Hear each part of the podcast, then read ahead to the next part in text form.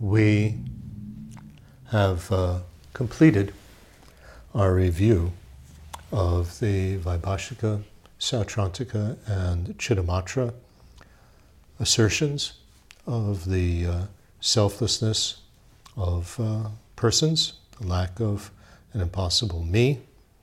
And now we are up to uh, the Madhyamaka schools, and within Madhyamaka, we have uh, two divisions, uh, the way that uh, it's divided in the Gelugpa presentation.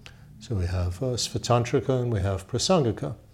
And the Svatantrika is uh, subdivided into Yogacara Svatantrika and Sautrantika Svatantrika. What uh, the main difference between the uh, Yogacara and uh, Sautrantika Svatantrika is that uh, the Yogacara branch accepts the uh, Chittamatra assertion of uh, no external phenomenon, that uh, in non conceptual cognition, the um, object that uh, appears, when we're talking about a form of physical phenomenon, uh, derives from the same karmic seed or natal source as the uh, primary consciousness and uh, mental factors that cognize it. They do not accept, however, the uh, foundation consciousness the way that uh, Chittamatra does. Aside from that, the, the uh, Yogacara and, and Sautrantika branches of Svatantrika are basically very similar. In uh, our presentation, we'll talk primarily about the Sautrantika division.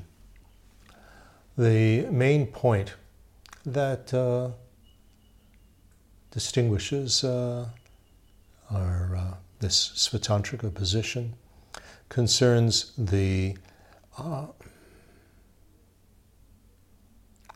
objects that appear to the mind when uh, and particularly in terms of conceptual cognition. If we go back to the Sautrantika, we uh, spoke about uh, defining individual defining characteristic marks.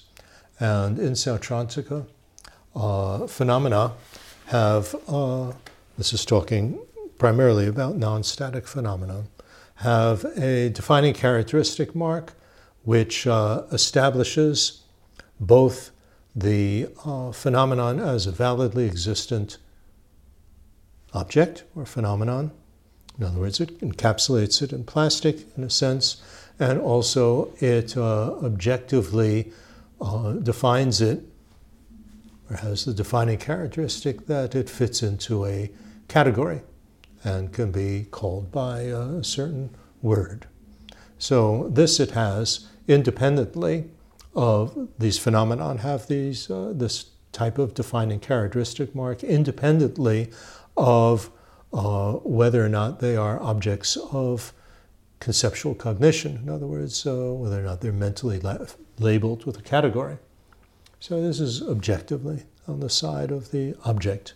So a defining characteristic that both establishes that it's a validly existent phenomenon and establishes it as fitting into categories. Then, when we went to the uh, Chittamatra, we uh, Chittamatra asserted that uh, objects still, such objects still have the defining characteristic mark that uh, establishes them as a validly existent phenomenon, right? Encapsulates it in plastic. However, uh, they do not act as the basis on which mental uh, categories or names and words can be affixed. In other words, uh, they don't establish that uh, these phenomenon uh, exist in categories and uh, are the uh, meaning or, or significance of words. That the whole process of fitting something into a category or into a uh, as a, uh, a, basis of designation for a word is purely coming from the side of mental labeling or designation. In other words, from the um, consciousness side. Right? But nevertheless, that object has a defining characteristic mark, which is there outside of uh, conceptual cognition as well. In other words, uh, in non conceptual cognition, objects still have a uh, defining characteristic that establishes it as a validly existing phenomenon. And when it comes to conceptual cognition, still has that uh, uh, defining characteristic mark, but that doesn't play any role in mental labeling it as fitting into a category or being designated by words. It's purely subjective. Okay? So now, and we saw that each of these two ways of uh, understanding uh, mental labeling categories, in other words, uh, what something is, uh, what name it's called by, and so on, have their uh, useful applications. The side of uh, Sautrantika, we saw that uh, we could examine objectively what categories do we fit into. So that was the objective side of what categories, because often we may deny some of these categories, and when we deny some of these categories or overemphasize other categories, we become unbalanced. So these categories may be our gender, they may be our nationality, they may be what family we belong to, um, the religion of uh, our family, etc. These type of uh, general categories. Then we saw from the Chittamatra point of view that uh, nevertheless, categories uh, from another point of view, from the Chittamatra point of view, are subjective, totally subjective. And so, uh, if other people are, you know, calling us names or things like that, we, you know, we can put it into any category that we want to. You say this is nonsense or so on. We don't have to take that uh, personally. So we saw that that had an application. But now, when we get to Svatantrika, what they say is that uh, uh, things still have an individual defining characteristic mark, but that individual defining characteristic mark doesn't have the power by itself to establish that something is a validly existent phenomenon. This is uh, what uh, in the Madhyamaka systems is uh, known as the lack of truly established existence truly established existence or true existence is existence established independent, independently, excuse me.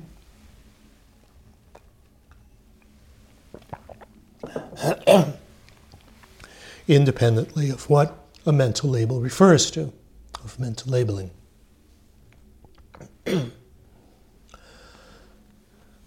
what, but Svatantrika also refutes the other side, which is that uh, which is the prasangika assertion that uh, the uh, existence of something is established merely in terms of mental labeling. So that they refer to, but it's being established by the power of the defining characteristic mark by itself as the extreme of absolutism, and the uh, that it's established merely by the power of mental labeling as a stream of nihilism.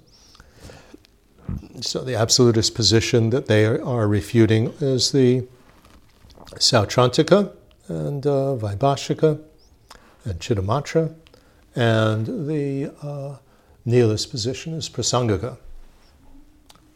Okay, so what they say is that uh, the existence of something can only be established by both the, the individual defining characteristic of uh, mark of something and the process of mental, you know, what, some, what a mental label refers to. So that is uh, their position that you need the combination of the two. So it's not the Chittamatra position that uh, um, in non conceptual cognition, the defining characteristic mark establishes that it exists, and in the uh, conceptual cognition, the defining characteristic mark doesn't play any role, and it's only in terms of mental labeling. So it uh, doesn't uh, accept either of those two positions. So this is basically the uh, Sautrantika position. And likewise, they say that uh, everything still has self established existence, that uh, sometimes is translated as inherent existence. And self established existence means that uh, um, in conceptual cognition, where you have a basis for labeling, and you have labeled category, you have a referent object, in other words, uh, what the category refers to on the basis of, uh, you know, the basis of imputation. So the conventional self, let's say the category and the word would be self, and it's labeled on this particular moment of configuration of my five aggregates, and it refers to conventionally existent self. Self established existence means that uh, there is a, what I translate as a referent thing, which is um, holding up, in a sense, that uh, uh, referent object. The referent object is conventionally existent self, and this would be a truly existent self, the uh, self established uh, self The self established self is um, has a self establishing nature that has that power, ability to establish it, its existence. So, this is in the Svatantrika system different from the existence established by an individual characteristic mark by itself alone that they don't have that they uh, refute. So this is a distinction. So this means, in the language that usually is described with, that the object is findable. They can actually point to it, that there's something on its side that establishes that it exists, and that's the self establishing nature. That's going to be refuted by Prasangika, but everybody below Prasangika asserts that things have self established existence. Or, pardon? Including Chittamatra. Self established within cognition. Within cognition, you see, there's a difference between the, the in Chittamatra, the natal source is where that appearance arises from. It's not talking about what establishes the existence of that uh, uh, appearance in a non conceptual cognition. So when you see something, according to Chittamatra, that mental hologram is coming from the same seed of karma as the mental factors in consciousness. But when it arises, what establishes its existence is a self established existence. There's a defining, there's a self establishing nature on its side that establishes that it's actually a thing on the side of the object, on the side of the mental hologram. It's an actual thing. So remember we said that you know the individual defining characteristic mark in this case is like the self-establishing nature in Chittamatra. It encapsulates it in plastic, it makes it a thing, a validly knowable thing. Remember when we talk about uh, sense perception. You have a whole field, a sensory field of vision, let's say. And within that sensory field, there are various objects, and it seems as though they are encapsulated in plastic, that they are dis- distinguishing, distinguishes that individual defining characteristic mark, that somehow differentiates the colored shapes of, you know, your body from the colored shapes of the bookcase behind you, makes it into an object. That's the mental factor of distinguishing. Otherwise, it's just a whole bunch of colored shapes. right? So that's the individual defining characteristic mark. And somehow that's findable according to all the systems other than prasangika on the side of the object. Okay? Is this fairly clear?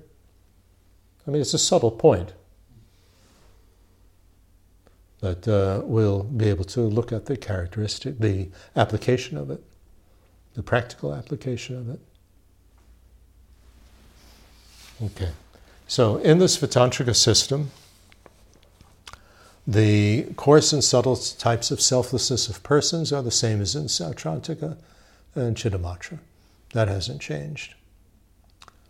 Remember, the coarse subtleness of persons is that a person doesn't exist as, cannot be established as existing as a uh, static, partless entity that can exist independently of aggregates. And that just comes into the aggregates, possesses them, controls them, uses them, inhabits them, etc. And the subtle selflessness of uh, persons is their lack of having a substantially um,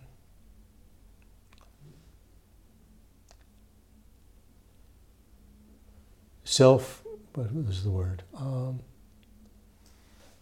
self sufficiently knowable, substantial existence, substantially established existence. So it has substantially uh, established existence, according because it performs a function. That was the definition in uh, these systems, and self-sufficiently knowable. It can be known without basis of imputation, also appearing initially, in the first moment, and then together with uh, that phenomenon. So, and you know why? When we talk about a mental hologram, mental hologram has a certain form and you know color and shape. A person doesn't. Motion doesn't. So that can only be known when a basis, you know, as a mental hologram, when, a ba- when there's the basis appearing as the mental hologram. Do you follow? You can't just think of a self, of me. It has to be the mental representation of a sound me, of the word me or some mental picture, something like that. A feeling of me, but that would be some sort of sensation. Yeah. Mental hologram, you mean uh, mental image? Mental hologram is like a mental image, yeah. Yeah, that's another word for it. So that was the coarse and subtle selflessness of persons and the selflessness of all phenomenon. The Yogacara, they have the coarse one, which is the same as the Chittamatra, coarse selflessness of all phenomenon. That the you know appearance of a um, non-static phenomenon, dependent phenomenon, they call it, in non-conceptual cognition does not arise from a separate natal source than the consciousness and mental factors of it. Sautrantika Svatantrika doesn't assert this uh, coarse selflessness, so they only of all phenomenon. So it only has one selflessness of all phenomenon, which is the subtle one in the Yogacara. And to read out what it is, it is impossible. The selflessness of all phenomenon is that it's impossible that their individual defining characteristic marks have the power by themselves to establish their existence as validly knowable phenomenon, or as belonging to a certain category, or as being the meaning or referent of a certain name or word. And it's likewise impossible to establish these by the power of mental labeling alone. Right? So that's basically what I was describing before. So, the existence of all phenomenon as validly knowable phenomenon belonging to certain categories and being the meaning and referent of certain words can only be established in terms of their being the referent objects of conceptual cognitions that validly label them with these categories and validly designate them with these words on the basis of their having the appropriate characteristic marks to be validly labeled and validly designated as such.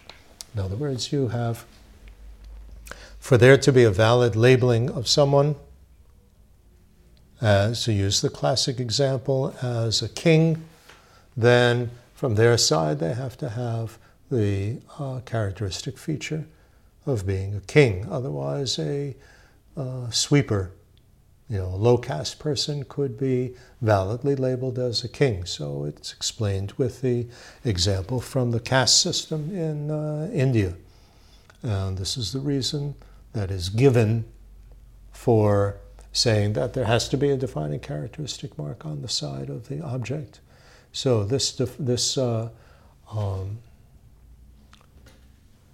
defining characteristic on the side of the object, together with mental labeling, mentally labels it as a validly knowable thing and mentally labels it as this or that. And according to convention and so on, uh, something could be validly labeled as different things. So uh, you could be validly labeled, only for example, here, as a man, as a human being, as a, a Brazilian. You know, there's all sorts of things that uh, you know would be you know the characteristic mark could be validly labeled.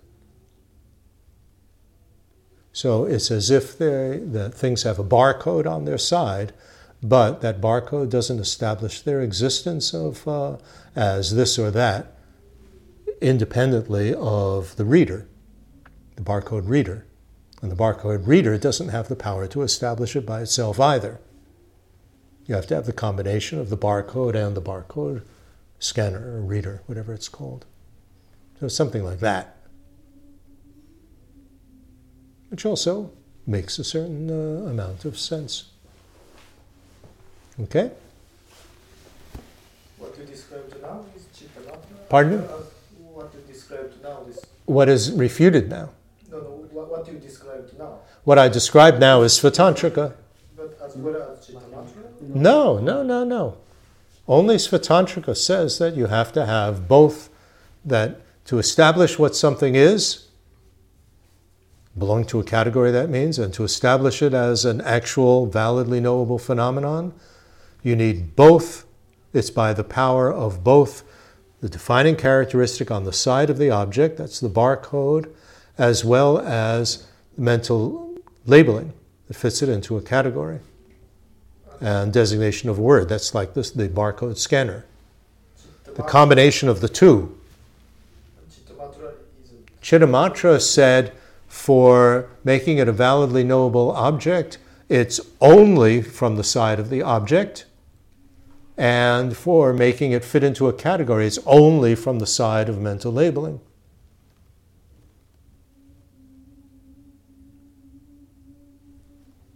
And Chittamatra, not Chittamatra, Svatantrika says no, for both establishing it as a thing and establishing it as what it is, this or that, you need the combination of the two.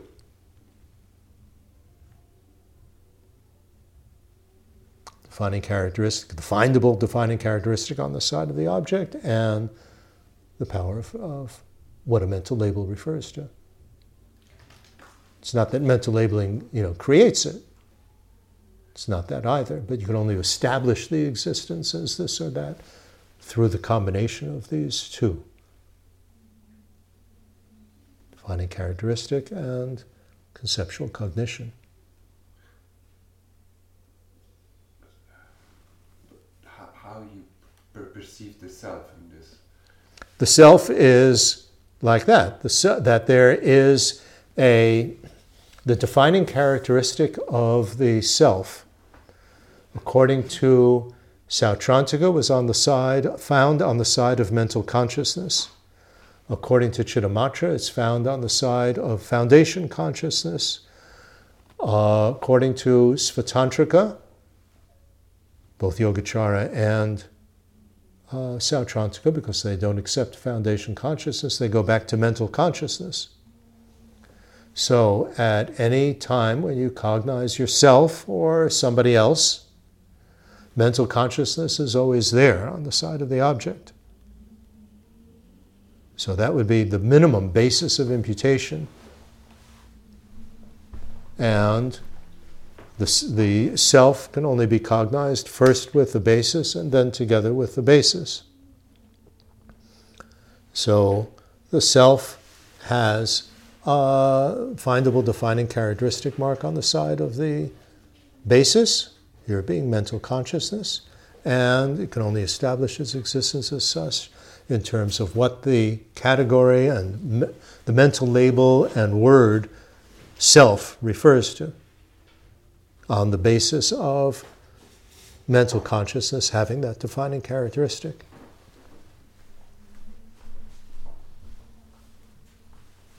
Or something having that defining characteristic. I mean, it's very interesting if you look in terms of a series of photographs of yourself and you say, that's me. So there's some defining characteristic. Where's the mental consciousness? Well, the mental consciousness had to be there when you took the picture.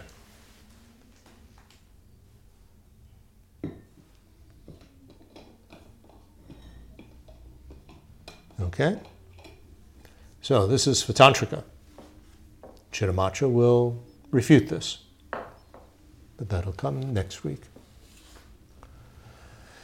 So, as an exercise to see the pr- practical application, recall a task that you had to do and how you regarded it as a terribly, as a truly horrible problem, you know, truly established as a horrible problem, or thought of its, of its being a problem was purely a figment of your imagination and it was not a problem at all. These are the two extremes. That it really was a problem, truly, independent of being called a problem, or it was just, you know, I made it up. I, you know, I'm just calling something a problem, which isn't really a problem.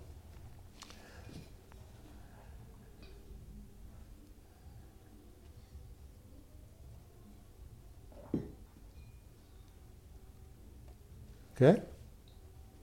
Then recall being unaware that the task had the characteristic mark of being either a horrible problem or a challenge that could help you grow. Like, for instance, a terrible job that you uh, hate. It all depended on your attitude toward the task and how you labeled and approached dealing with it. So we were unaware that the defining characteristic mark that made it, you know, an existent thing could be labeled as a horrible problem or as a challenge for growth. We were unaware of that.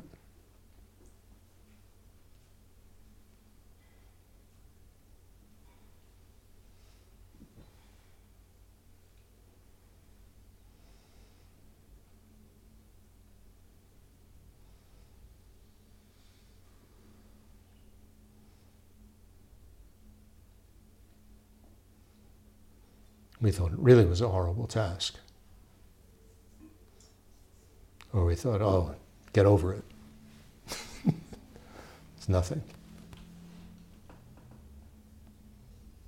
Even though it was something in this case. Well, we're recalling the ignorance here. Mm-hmm. It was something. But uh, you know, now we're talking about the ignorance, the, the, when we didn't understand that. And then identify the disturbing emotions, destructive behaviors, and suffering you experienced as a result of such unawareness. For instance, being paralyzed and unable to deal with a task because either you believed it really was a horrible problem for its own side, or because you trivialized the, trivialized the task and didn't take it seriously because you thought of its being a, hor- being a horrible problem was just in your head. In other words, you could be paralyzed because you thought it really was a problem, so I can't deal with it. Or you trivialized it because you thought, well, it's just in my head. I'm just making it into something.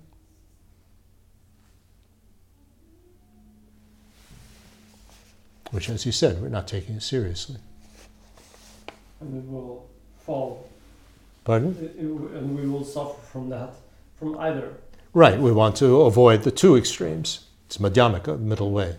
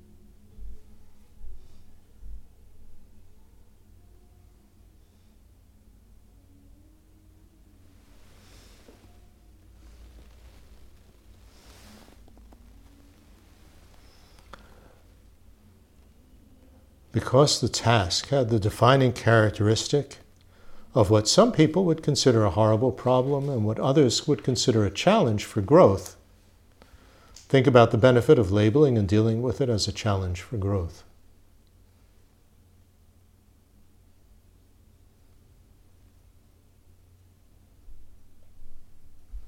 In other words, it had a defining characteristic, so it was something.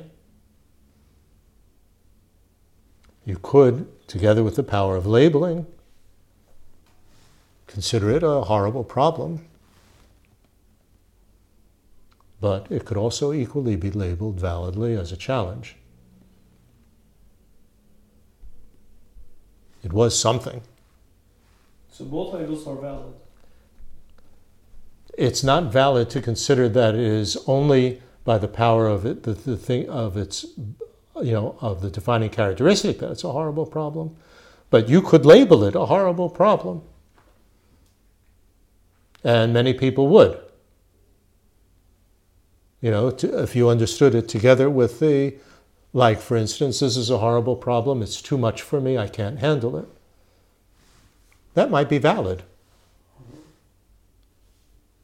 And then you have to find some alternative or you have to get help.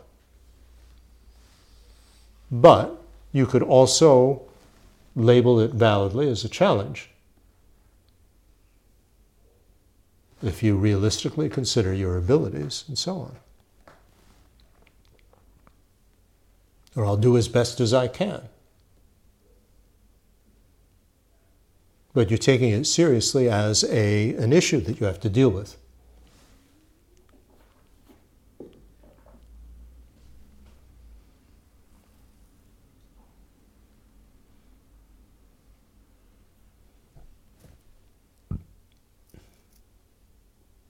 You know, this Svatantrika position gives you this something to hold on to, you know, that there is something there on the side of the object, but how I deal with it is how I, you know, the way that I consider it, the way that I mentally label it.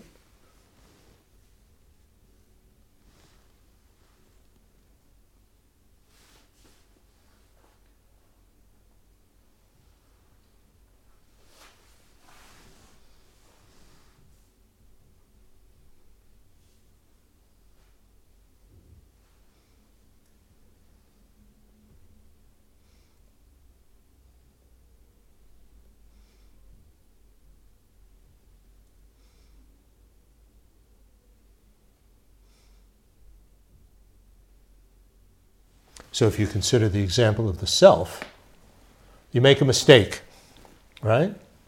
So you can label yourself. So there was a mistake. You know, there is a me that made the mistake. But what category are you going to now fit yourself into in terms of the person who made the mistake. It could be idiot, I always do, you know, I always mess up. Or it could be I'm a human being. Human beings make mistakes.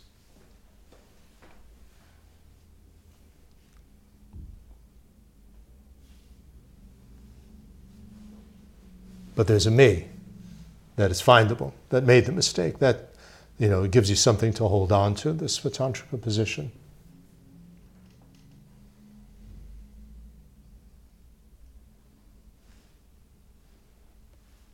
So it's jumping into the pool, the swimming pool of Madhyamaka while still holding on to the side of the pool.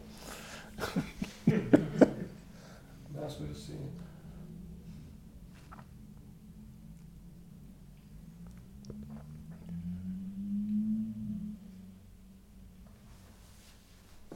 But what you're pointing out is that this flexibility is not in the pool of Madhyamika. This flexibility is still on the on the shore of the. This flexibility is not fully prasangika, Mhm. No. but because there is, it, uh, Svatantrika still asserts self established existence, Mhm. so called inherent existence. They're saying that in terms of this mental labeling of being an idiot or being, you know, just a human being that makes mistakes, there is something findable holding it up. The word is a focal support. It's like uh, something holding up a piece of scenery in uh, uh, the theater. There's something holding up what the category refers to, me. But what does it? That's the referent thing. So you're trying to say that it can hold up just as well either the human being that makes mistakes. Or Right. It could hold up a human being that makes mistakes or a, uh, you know, Idiot. uh, an idiot. And this is one of the big things that uh, Prasangika, you know, that Tsongkhapa and the Nagarjuna and so on refute. That how can it be, you know, a seemingly, um, so, you know, like almost a static Hmm.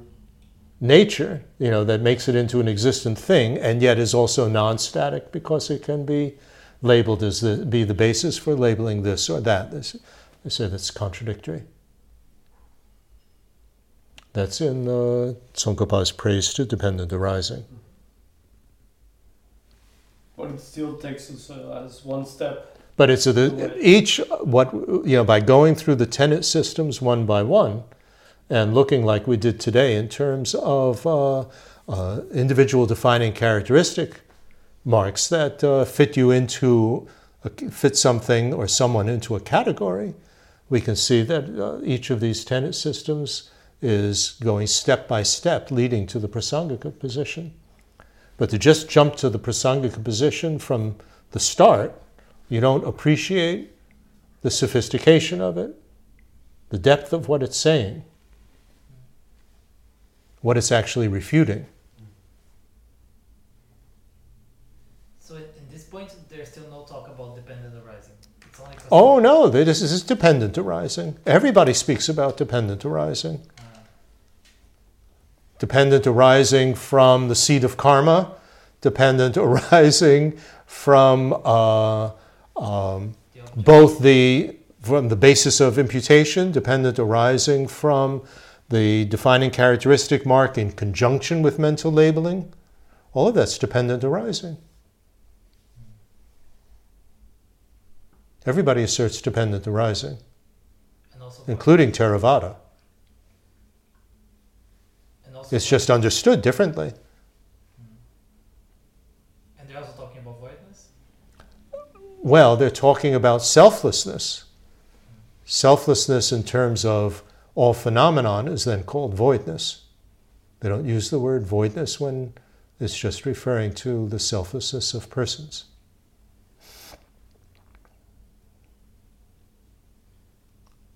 But it's the same thing. Except for Vaibhashika, it's a non implicative negation phenomenon.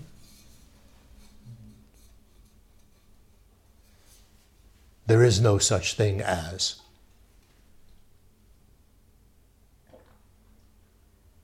And since each of the tenet systems defines differently what it refutes, that's why I use the general term the absence of an impossible way of existence or impossible way of establishing the existence of something, to be more precise.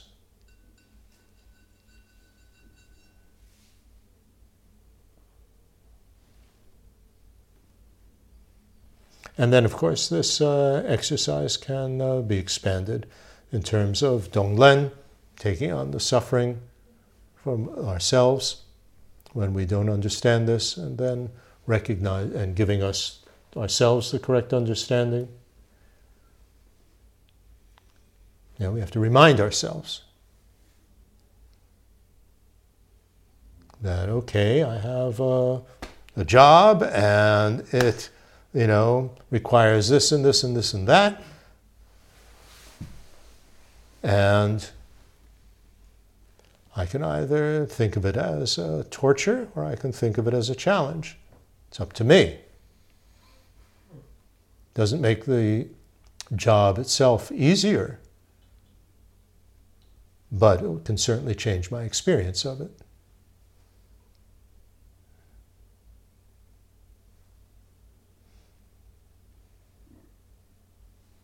Right? And then you think of others who have the same problem and the difficulties, the disturbing emotions, you know, the anger that you get when you get locked into thinking, oh, you know, this is you know, truly horrible, I can't take it. And so on.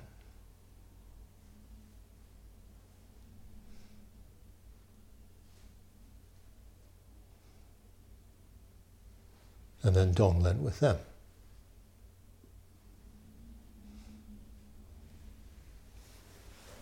Any further questions or comments? I'm still trying to understand the difference between Chittamatra and the Chittamatra and the Yogacara Svatantrika, right, the Chittamatra and Yogacara Svatantrika both assert the core selflessness of all phenomenon. They agree on that. That when you see something,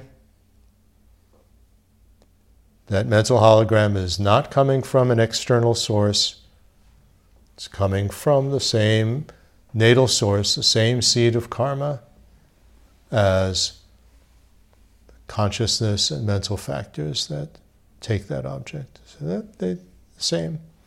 Where they differ is the subtle selflessness of all phenomenon. So both of them agree that something has a self uh, has self-established existence. That they agree on.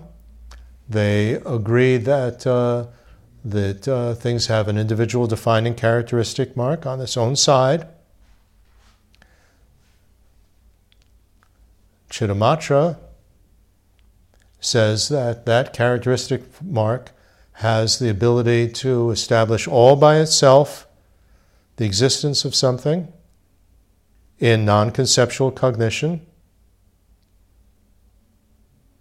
even though the, where it comes from is the seed of karma, but it encapsulates it in plastic, it makes it a thing when it comes up, when the appearance that comes up arises.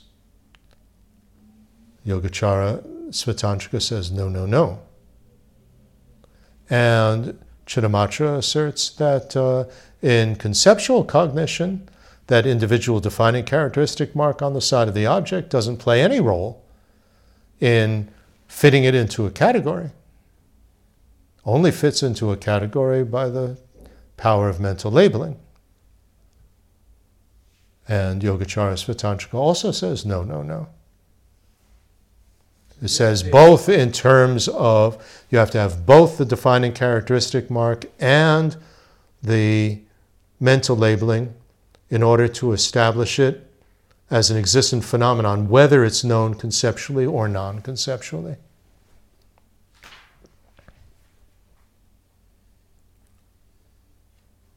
It's a combination of the two. Let's say like if we see the color red, then there is like some Chittamatra say Chittamatra say the, there is sort of light wave of the red that exists by itself. Although we see red because of our mental hologram, Right. Chittamatra says, I'll repeat for the for the recording, correct, that uh, when we see certain vibration of light, we see that there's a defining characteristic that uh, makes it into a uh, into that into an existent phenomenon. Now, when we conceptually cognize it to fit it into a category, whether it's a category of color or red or so on, that is only established in terms of the category or the, the word. Somebody else could, some other culture could call it orange.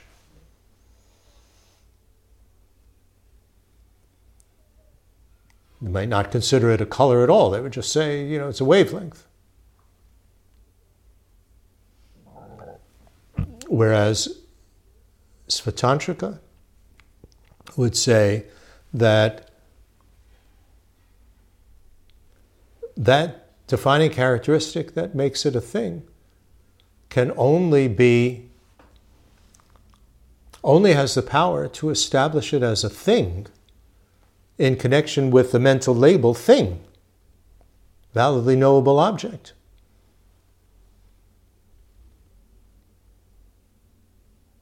because it doesn't exist in a vacuum. I mean, uh, maybe in space it exists in a vacuum, but then it's in space. But it's here in the room. So it's only with making it into a thing, the, the concept of a thing, together with the defining characteristic that uh, establishes that it's a validly knowable thing. And similarly, that it is red or orange or a color, that it can be labeled like that. Animal doesn't label it like that.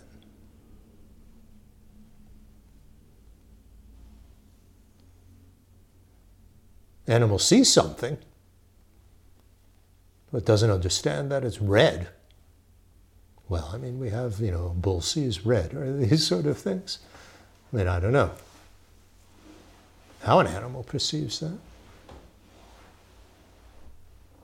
Depends on the animal. Depends on the animal. Aren't dogs colorblind? You, you would know that, Jorge. Yes, mm, Yeah. Would, would, would I it think be so. colorblind? That they They, don't they, they don't distinguish between I red and blue, yeah, just gray. How we want to know it? that's easy to know because they only express one, one the gene for one one color receptor. So it, their eyes don't have the the, the ability to to uh, in order to perceive color, you need like three different kinds of chemis- chemicals in your in your eyes, each one of which ha- um, vibrates with different wavelengths of light. So if there's no gene for producing the two of those, and you just have one, they cannot see color. And you can also test it by making them try to differentiate between two things that are different colors. By giving them incentives to do it, and if they can't, it also shows that they they cannot perceive colors. And this fits in with the Buddhist uh, ex- explanation Mhm. that uh, for a cognition to arise, you need, it depends on three things. It's not only the object, it's not only the, the awareness, but it's also the cognitive sensors. And the sensors, meaning the, you know, the sight, photosensitive cells of the eyes, would have to have these genes that uh, Jorge was just explaining. So if there's only one color receptor gene and not the three that we need for seeing colors, it would be colorblind. So dogs are colorblind. So humans who are, who are called colorblind uh, have only two of those and have uh, a reduced spectrum of color perception. There's also something in between. Right. So some humans can, who are colorblind have two of the three receptors. Dogs only have one. And there's women who have four. Pardon? There's some women who have four and have a much wider like um, panorama of colors. I see. Finer perception of colors. I see. Where can we meet them? Where can we meet them? He said. Yeah. Uh, Some women have uh, Yeah. color, four color receptor genes. Yeah. So anyway, what we need for a stat that's for the arising of a of a cognition. You need these three: object, the consciousness, and the uh, sensors. But to establish the existence of something, according to Tantrika, you need something on the side of the object, the defining characteristic mark, which distinguishing is going to uh, focus on, and mental label of uh, a category and or designation of a word on a category that it fits that you fit it into conceptually. So this is the case also with the self. But on top of that, the self is an imputation on a basis, the aggregates. But that package of the self as an imputation on the aggregates, then how do you establish that it exists? That's in terms of mental labeling. This is why I make this distinction between the imputation between uh, non congruent affecting variables like self, like speed, like uh, um, age, like uh, broken, these sort of things. Those are imputations, those are different in many, they're, they're different in many ways from mental labeling with categories and designation with words, although what is similar is a basis and something on the basis. So they have a certain similarity. This is why the word used for all three is the same, but there are also differences that are important.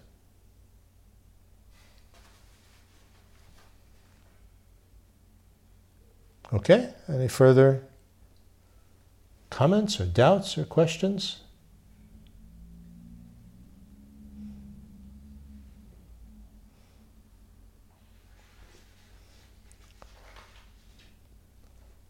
For many people, it's too difficult to understand prasangika or to work with prasangika. They need something to hold on to. So, this Svatantrika position can be very helpful. Well, there really is a me.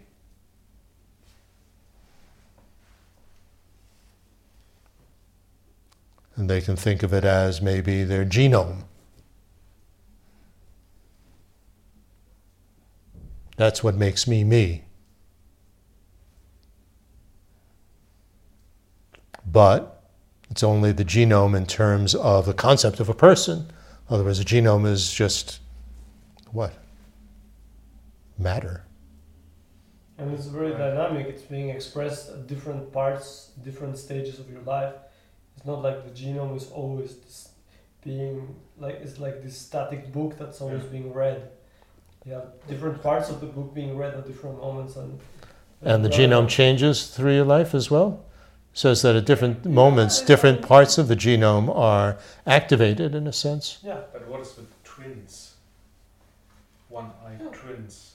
They have the exact. Identical twins have the same genome and so on. Uh, But, you know, these are the objections. But if you want to have something to hold on to, you could. then you could hold on to, you know, if you are scientific, the genome and the concept of a person,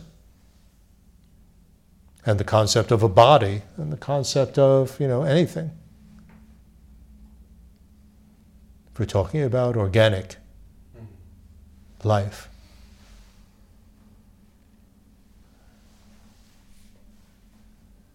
Or the chemical formula of something. You could hold on to that. Is it merely the chemical formula? No. Is H2O actually water? Well, you have to have the concept of water and the word water. But CO2 would not be a valid basis for labeling water. It has to be H2O. This is what the Svatantrikas are saying.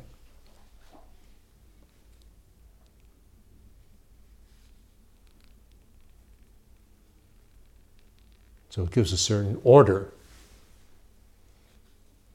to the universe. So someone has to be from the royal caste in order to be king, not from the lowest caste. In these days, you have This- to be from the lowest caste to be king. right? These days you have to be from the lowest caste, but I'm talking about when it was formulated at the time of Buddha Yeah. and the Indian commentaries.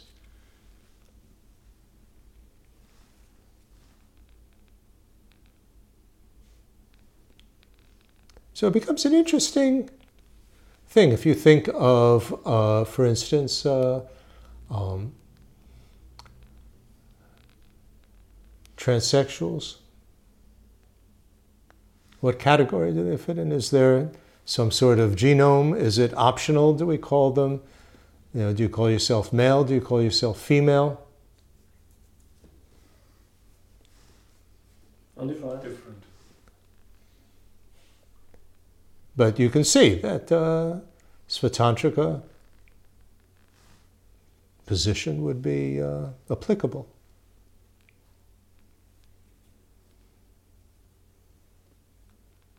For understanding that. And for dealing with that.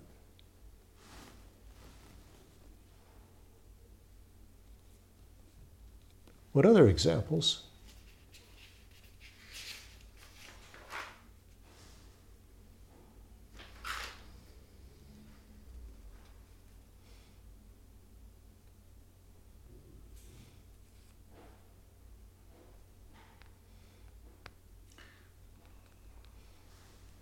Can you think of any?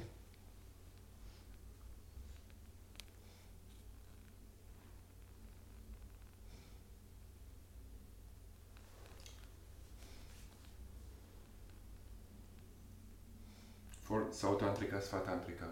Pardon? Sautrantika, what we're talking about? We're talking about Svatantrika. Svatantrika. What about the category of uh,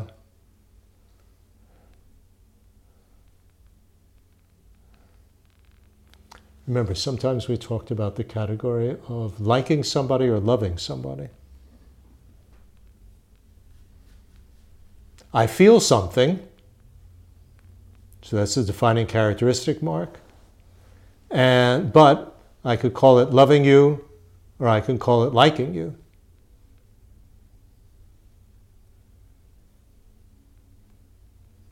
It's not on the side of the object that it, uh, you know, that it truly establishes it by itself of what I feel. But it's not simply something in my mind. There's also I feel something.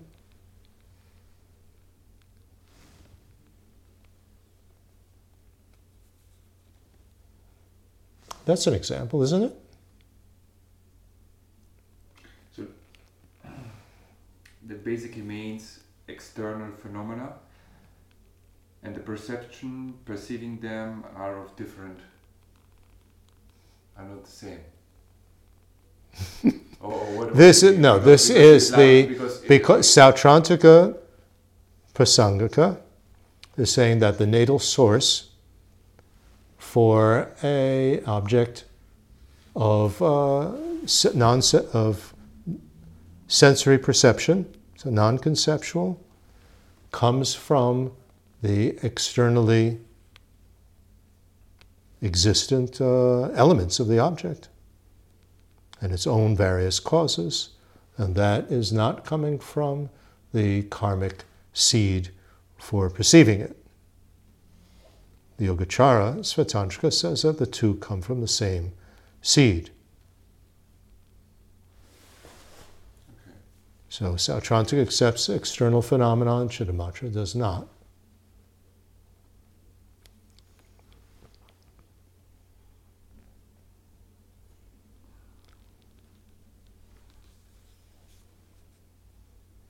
But that's not, you know, the the uh, you know Vaibhashika, Sautrantika, Sautrantika, Svatantrika, and Prasangika all accept external phenomena. Chittamatra doesn't. Chittamatra doesn't, and Yogacara Svatantrika doesn't. Yogacara is another name for Chittamatra. Vijnana Vada is yet another name for Chittamatra.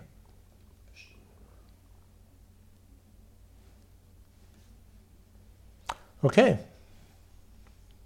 So that is a brief explanation of uh, the Svatantrika position.